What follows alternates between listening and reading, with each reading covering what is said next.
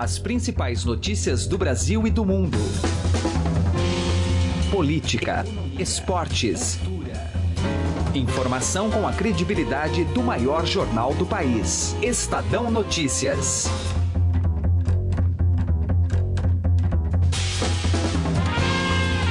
Olá, muito bom dia. Hoje é quarta-feira, 12 de abril de 2017 e começa aqui mais uma edição do Estadão Notícias.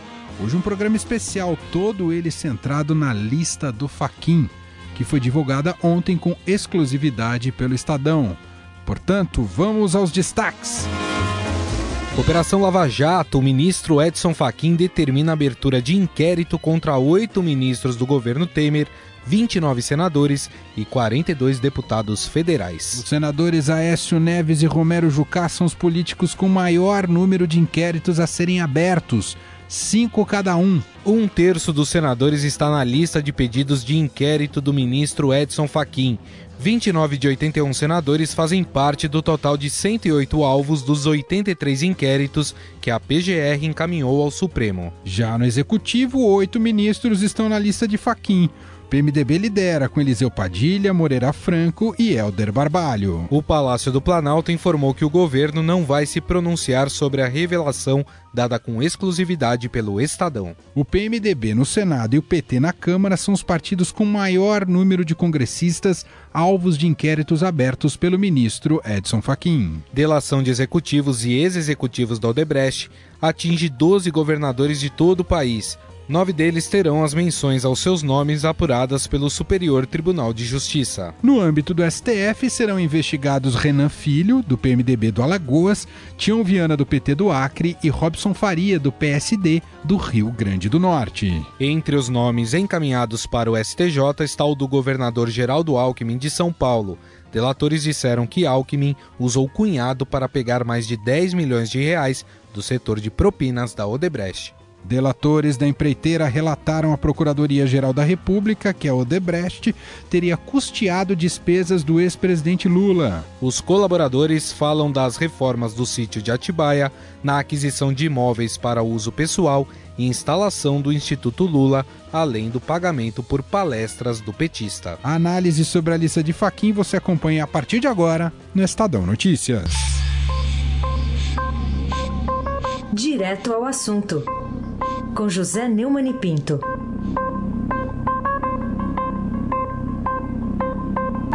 Furo espetacular de Breno Pires, repórter do Estadão em Brasília, revela que Luiz Edson Fachin, relator da Lava Jato no Supremo Tribunal Federal, autorizou a abertura de 83 inquéritos sobre 108 pessoas, 84 com foro privilegiado. Entre esses investigados, estarão nove ministros de Temer, três governadores de estado, Renan Filho em Alagoas, Robson Farias no Rio Grande do Norte e Tião Viana no Acre. 29 senadores, 42 deputados federais e um ministro do Tribunal de Contas da União. Pois é, meus amigos, é um espectro total da política brasileira e esse espectro mostra que enquanto o governo Temer luta pelas reformas, o que é muito justo e necessário, o Brasil precisa se preparar para zerar essa conta. Não dá para continuar esse jogo com o Estado completamente apodrecido, a República putrefata, o Estado podre e a nação pobre e empobrecendo mais. Nós precisamos daquele conselho dado pelos juristas Modesto Carvalhosa, Flávio Birrembá e José Carlos Dias no manifesto A Nação publicado na página 2 do Estadão, de domingo, dia 9, e citado no editorial Base para uma inadiável discussão, publicado pelo Estadão na página 3, primeiro editorial da terça-feira, 11 de abril. Esse editorial clama por isso. O Brasil precisa das reformas, mas ao mesmo tempo precisa se preparar para mudar a Constituição, porque não dá para recuperar o Estado usando o Estado como ele está. Não se cura câncer deixando o câncer progredir. Vai ser preciso tentar remediar. E o remédio é esse apontado no artigo dos juristas e no editorial do Estadão. Estadão Notícias. Política. Vamos ouvir agora aqui no Estadão Notícias o comentário da colunista do Estadão Vera Magalhães sobre a temida e esperada lista do Faquin. A primeira consequência deve ser uma paralisação da agenda do governo no, no Congresso, notadamente das reformas trabalhista e da Previdência. É, não tem clima para continuar as negociações como elas estavam. Então, logo o Estadão divulgou a lista, foi o pega para capar no Congresso, saiu todo mundo correndo, todo mundo ligando para os seus advogados, tentando saber do que era acusado, porque primeiramente se tinha só a lista e não os inquéritos para saber exatamente do que cada um estava sendo acusado. Então esse clima de barata voa, que é quando a gente chama, como a gente chama quando começa essa correria geral é, no, no, entre os políticos, vai durar mais alguns dias e vai atrasar, se não paralisar, as votações do Congresso. A segunda consequência imediata é que todos os partidos são colocados numa espécie de liquidificador. Você tem aí muitos senadores tucanos, muitos deputados petistas, até que se saiba o que é imputado exatamente contra cada um deles, a dimensão dos crimes de que são acusados e qual a possibilidade de alguns serem ou não absolvidos é, das implicações que são é, imputadas, é, ainda vai ficar um clima de que é todo mundo igual, de que é todo mundo farinha do mesmo saco. Isso não é muito bom para a política, não é muito bom para a estabilidade, mas é uma consequência de um sistema político que as empreiteiras financiavam quase todos os partidos, quase todas as eleições, é, indistintamente petistas e tucanos, e assim é. é.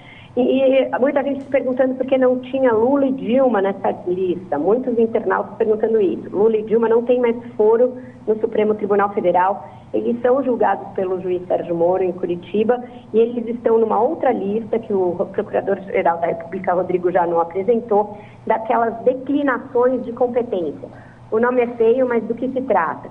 Se trata daqueles que também foram citados nas delações da Odebrecht, mas que terão seus casos analisados em outros tribunais, tribunais superiores também, como o STJ, ou tribunais ali nos estados, ou justiça comum para aqueles que não exercem nenhum cargo. Só nessa lista são mais de 200 pedidos do Janot. Então a gente vai ter aí nos próximos dias ainda muitas outras providências contra figuras importantes, ex-ministros, ex-presidentes, governadores. Estadão Notícias. E claro, a gente segue falando e repercutindo aqui no nosso Estadão Notícias a lista do Faquin divulgada ontem com exclusividade pelo Estadão dos 83 inquéritos que atinge fortemente a classe política, né, aqueles que têm foro privilegiado, claro. E aí estão nove ministros do governo Temer, 29 senadores e 42 deputados federais, entre eles os presidentes das duas casas. E para a gente tratar desse tema, eu estou recebendo hoje aqui em nosso estúdio, aqui no Estadão, uh, dois cientistas políticos. Cumprimentar inicialmente aqui o Pedro Arruda, cientista político e professor da PUC de São Paulo. Tudo bem, professor? Obrigado pela presença. Olá, tudo bem? Bom dia. Bom dia, professor. E o Bruno Souza, doutorando em Ciências Políticas, cientista político e doutorando na Unicamp. E aí, professor? Bom dia, bom dia a todos os nossos ouvintes. Bom dia, professor. É, tá difícil até digerir tanta informação. Agora, começar com uma provocação aqui para vocês. Uh, na visão de, de, de, vocês, essa lista do Faquin enfraquece ou fortalece a democracia? É prematuro fazer um prognóstico sobre é, é, o futuro. Né?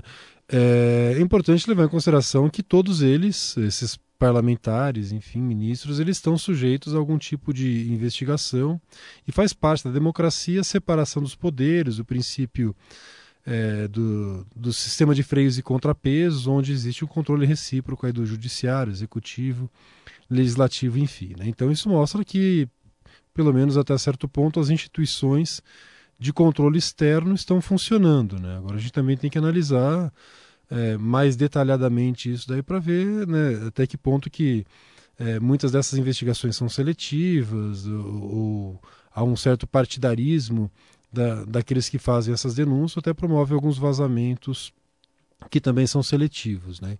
Então é muito prematuro para fazer esse diagnóstico, mas o fato é que é, isso aponta é, para um sistema, para uma corrupção endêmica no Brasil. Ou seja, se até pouco tempo a gente falava da crise do governo Dilma, Né? A gente agora sabe que se trata de uma crise do sistema político brasileiro. É, uma, é, um, é um problema que afeta não apenas um partido A, B ou C, mas praticamente todos os grandes partidos com representação no Congresso Nacional, que receberam também dinheiro é, de empresas para financiamento de campanhas eleitorais, enfim. Né? Então, esse é um problema muito grave que afeta é, o sistema político brasileiro e a gente vê esse sistema de. Essa, esse descontentamento generalizado da população com relação aos políticos tradicionais. Isso, né, eu estava conversando inclusive com, com o Bruno um pouco tempo antes, né, mostrando que existe até um perigo para a democracia de surgimento de alguns outsiders, de alguns aventureiros aí, né?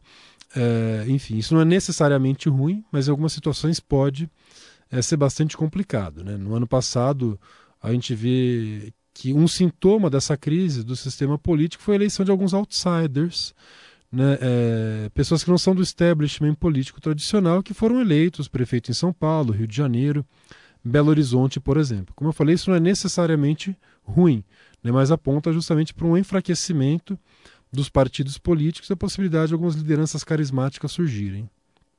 É, eu acredito que é o seguinte, não, concordo com a linha do professor que não é necessariamente ruim, mas é perigoso. Perigoso, né? sem perigoso, dúvida. né, professor? Perigoso para a democracia, porque na verdade eu acho que nos coloca novamente numa tensão de nervos de ferro aqui, né? É um dilema no qual nós encontramos novamente, porque é um dilema que envolve não só, veja, a atuação desses atores políticos que aí estão envolvidos no processo, mas envolve sobretudo a gente refletir de uma forma um pouco mais crítica e pensar o seguinte, né? Como tornar essa, o funcionamento da nossa democracia mais transparente transparente, menos corrupto e etc. E aí, cada um vai ter a sua, a, sua, a sua fórmula, vai tentar mostrar uma fórmula mágica. Os políticos, em alguma medida, desde a Constituição de 88, vem tentando reformar o país né, vem tentando reformar o sistema político. Então a gente já nasce com aquela doença da ideia de que precisa reformar, precisa reformar, precisa reformar, reformar, como se fosse quase que o, se repetindo uma panaceia, uma né? panaceia, um mantra constante. E agora se coloca numa situação que para mim, até a gente conversava também antes, se coloca numa situação que é o seguinte: as medidas que o governo Temer tenta implementar agora no Congresso e com essas e com essa lista que foi divulgada agora pelo Faquin, se torna maior, mais complexo, se torna mais custoso a negociação política, porque veja, aparentemente o governo vai tentar manter né, vai dizer, olha, não, vamos dar sequência à reforma da Previdência, são reformas importantes, etc. Esse vai ser o discurso oficial. Agora, nos jogos dos bastidores políticos é que vai estar o grande problema, porque o que vai acabar acontecendo? Né? A classe política toda está muito preocupada e está preocupada sobretudo com o seu futuro eleitoral. A gente sabe que, por exemplo, o fato de que a reforma da Previdência, agora no que a gente vem acompanhando nas últimas semanas, o Congresso pedindo para flexibilizar, muita pressão política por parte da sua, da sua coalizão de apoio para tentar né, diminuir, é, tentar flexibilizar no que diz respeito à idade mínima, enfim, os anos de contribuição, tudo isso revela em alguma medida o que? O interesse eleitoral de que esses congressistas têm para 2018. E, e tendo consciência de que qualquer aprovação estrutural de grande impacto agora vai prejudicar em 2018. Né? Parte, inclusive, da dissidência que a gente veio acompanhando agora no governo Temer com o senador é, com o senador Renan Calheiros é a expressão desse descontentamento, porque o Renan Calheiros está olhando não só agora para o funcionamento do governo, mas está olhando também para o seu futuro eleitoral em 2018 em Alagoas. O que eu quero dizer com tudo isso? Eu acredito que os congressistas, a pauta que vai tentar, que eles vão tentar colocar agora em debate no Congresso daqui em diante, é em pensar em algum tipo de artifício de reforma, se vinculou aí, se ventilou na mídia a questão da lista fechada, pensando no seu futuro eleitoral para 2018. E outro tema que eu acredito que vai entrar novamente é a respeito do financiamento das campanhas eleitorais. Ou seja, podemos entender que essa lista vai ter um impacto mais preponderante na discussão da reforma política, isso pode permitir que a reforma política seja debatida mais profundamente ou, olhando no, sob um outro ponto de vista, ela vai ser utilizada como instrumento de salvação da própria pele? Eu acredito que, assim como outras tentativas de reforma política, essa não sai no atual governo. Né? A gente tem. Eh, saiu essa delação agora, muitos deputados, senadores e ministros, governadores estão preocupados, em primeiro lugar, em salvar a sua própria pele. O ano que vem, inclusive, já é um ano eleitoral, tem disputa para governo do Estado, deputado, senador, presidente da República, então também acredito que essa discussão vai ser jogada para depois. Né? Não existe um consenso sobre é, reforma política. Eu já participei de vários debates sobre isso e se você consulta é, conversa com 10 cientistas políticos, 10 deputados, 10 senadores, você vai ter tantas opiniões quanto forem o número de pessoas que participam do debate. E tem um outro agravante, né? a gente fala muito dessas delações do Marcelo Odebrecht, delação do fim do mundo. A gente poderia especular também o que seria se o Eduardo Cunha falasse tudo o que soubesse. Né? Ou seja, é, nós sabemos que o Eduardo Cunha tem pelo menos 140 deputados no seu bolso, pessoas que ele ajudou a eleger através da, da facilidade, da desenvoltura que ele tem para circular é, diante dos financiadores de campanhas eleitorais e consegue colocar recursos. Então, é, a maior bancada na Câmara dos Deputados, até pouco tempo atrás, não era do PMDB, do PT ou do PSDB, era a bancada do Eduardo Cunha, pessoas que eram fiéis a ele. A gente viu a força que ele tinha, inclusive, para postergar o andamento das investigações no Conselho de Ética da Câmara dos Deputados. Né? Ele está preso, né, até agora, eu, eu, não sei por que razão, mas é, os membros da Força Tarefa da Lava Jato não conseguiram arrancar dele nenhuma é, é, delação importante, né? ele não entregou é, praticamente ninguém. Né? Ele chegou a, a, sugerir que se encaminhassem algumas perguntas ali para o atual presidente Michel Temer, perguntas que foram inclusive indeferidas ali pelo juiz Sérgio Moro, porque dizia que isso daí poderia constranger o presidente. Ora, né? saber a verdade, se isso é constrangedor para alguém, para mim significa busca da verdade e da justiça também. Então é prematuro né, fazer um diagnóstico, porque né, além dessa lista que foi divulgada hoje pelo ministro Faquim, podem surgir outras muito mais é, é, bombásticas, por assim dizer, lá em Brasília. Né? É verdade.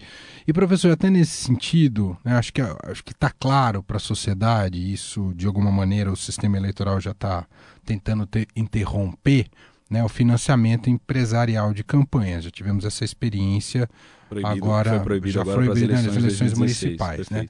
Mas olhando, de alguma maneira, a classe política precisa se financiar para conseguir fazer eleição. Né? Estamos é há, um an, há, há um ano disso.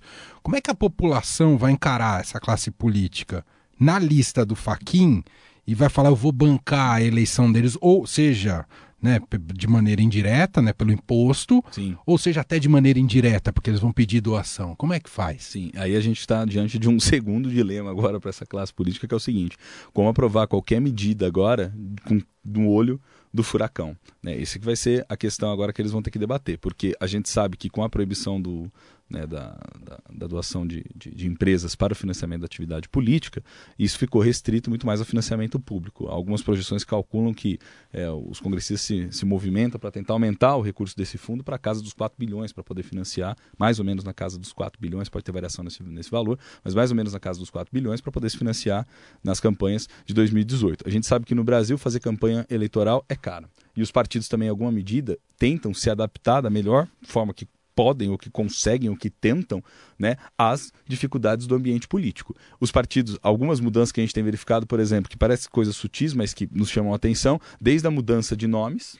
dos partidos, até a possibilidade de você tentar negociar na janela de abertura que vai se dar em fevereiro do ano que vem, já as vamos dizer assim, as migrações entre né, as siglas para que esses candidatos eles possam ali tentar disputar as eleições. Eu acredito que de tudo que está sendo discutido, o que eles vão colocar em alguma medida em pauta, se conseguirem construir um espaço político para isso, vai ser a discussão de fechar a lista, que eu acho que ainda é algo que ainda não está concluído no Congresso Nacional. Né? É algo ainda que está em aberto. E eu queria deixar só, ainda aqui no, no finalzinho para os nossos ouvintes, né, o, a seguinte dica. Né? No, no próprio site do Estadão, eu pertenço a um time de cientistas políticos que escreve num blog do Estadão chamado Legislativo, coordenado pelo professor Dr.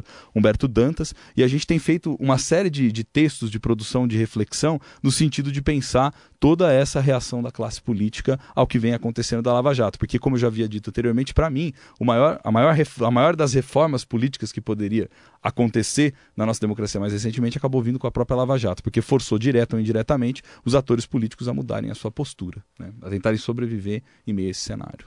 Professor Pedro, figura do presidente Michel Temer, que, claro, tem uma ampla dificuldade né, de, de popularidade, né, quer implementar uma série de reformas e agora é atingido em cheio com a lista de faquinha envolvendo aí vários ministros, né? Claro, ele já disse anteriormente que tiraria ministros que fossem efetivamente denunciados, que não é o caso agora, né? Será realizada a investigação. Ainda assim, né? Como é que ele pode empreender, né, dentro do executivo em conversa com o Congresso, né, e emplacar aqui a agenda do governo a partir de agora? Bom, o futuro está em aberto, né? Sim. Eu estava fazendo uma pesquisa sobre é, o impeachment da presidente Dilma e estava é, fazendo algumas pesquisas em, em, jornais e revistas da época. E é o seguinte: é, em dezembro de 2015, né, é, pouco antes do então deputado Eduardo Cunha aceitar o pedido de abertura de impeachment contra a presidente Dilma, o Datafolha fez uma sondagem com deputados e senadores e constatou que a maioria desses parlamentares votaria contra o impeachment se a votação fosse naquele momento.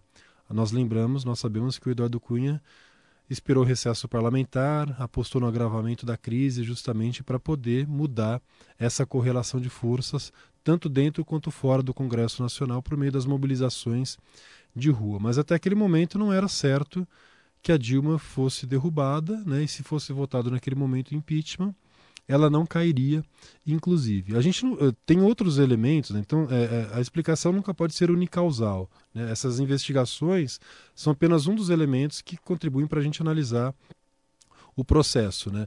É, a gente também tem que levar em consideração que existe um julgamento da, da, das contas da chapa Dilma Temer no Tribunal Superior Eleitoral. Né? Então pode ser que Mais segundo... um elemento desestabilizador. É, a, né? Agora foi adiada a, a, a, votação, mas pode ser que no, no, segundo semestre, daqui a alguns meses, por exemplo, o Temer perca o seu mandato e tem, a gente tem eleição indireta para presidente da República. Que seria um agravamento então, ainda maior então, da crise é, é, tudo isso é muito incerto. Assim como a gente não tinha certeza se o Eduardo Cunha cairia ou não por conta da força que ele tinha junto aos seus pares ali na Câmara dos Deputados, tudo isso, né? Se no, no Naquele domingo que teve o segundo turno, entre Dilma e Aécio, estava todo mundo ali, né, cada um do, do, seu lado ali no espectro político, fazendo figa pelo seu candidato. Então, é, a gente. É, nós somos cientistas políticos, né, não somos futurólogos, enfim, uhum. então a gente pode fazer uma análise com base em algumas tendências do momento. Né?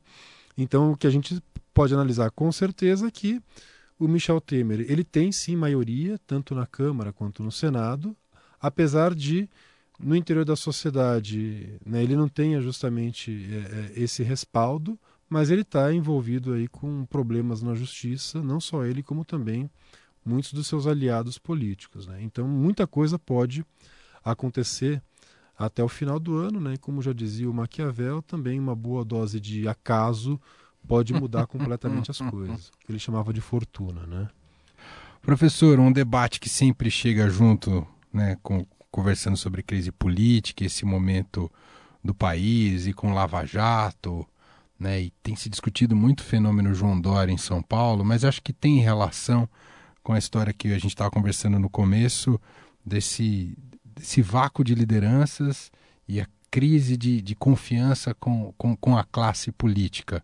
Né? É, é, é, nesse sentido que a, sociedade vai acabar se posicionando mais para frente?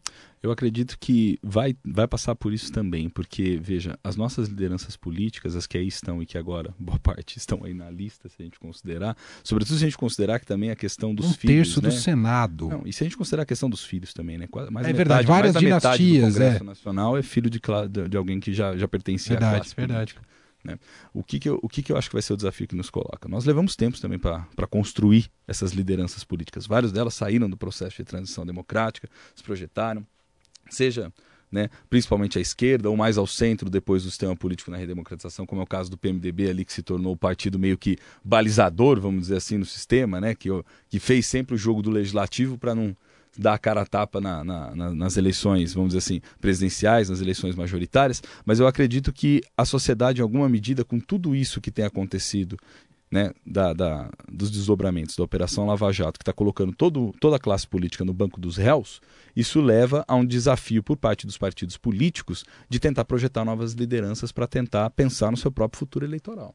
Né? Parte das lideranças políticas que aí estão, e sobretudo algumas que ainda é, não apareceram na lista, como é o caso, por exemplo, do ex-presidente Lula, né, que é uma liderança importante ainda para o país, que é uma, uma liderança que consegue canalizar o campo da esquerda, mas que numa eventual eleição com esse clima político, com essas condições da, da Lava Jato, ele disputando, vai ser uma eleição extremamente mais, na minha leitura, né, tende a ser uma eleição extremamente mais polarizada do que já havia sido a de 2014. Né? E aí, aquilo que o professor falava no começo, que na minha leitura acaba, pode acabar se tornando um risco, um risco real, é de algum tipo de outsider da política política conseguir galgar algum tipo de sucesso nesse tipo de pleito. Muito bem, agradeço Pedro Arruda, cientista político e professor da PUC de São Paulo. Muito obrigado, viu, professor, pela participação aqui no Estado Notícias. Muito obrigado, bom dia a você. O senhor não quer dizer o nome do, do livro que o senhor está lançando? Assim, bom, eu estou lançando agora meu segundo livro, Partidos Políticos e Disputa Eleitoral no Brasil, que trata... Vem muito bem a calhar, hein, professor? Vem muito bem a calhar, mas é de um período um pouco anterior. Vai do golpe de 64 até a abertura em 84, 85,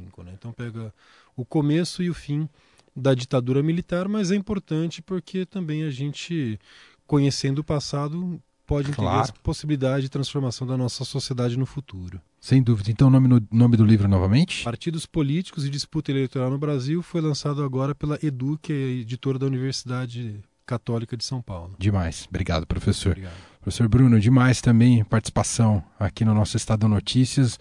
Grande abraço. Imagina, eu que deixo um grande abraço para todos, parabéns e foi muito legal poder ter essa oportunidade de bater um papo com o professor.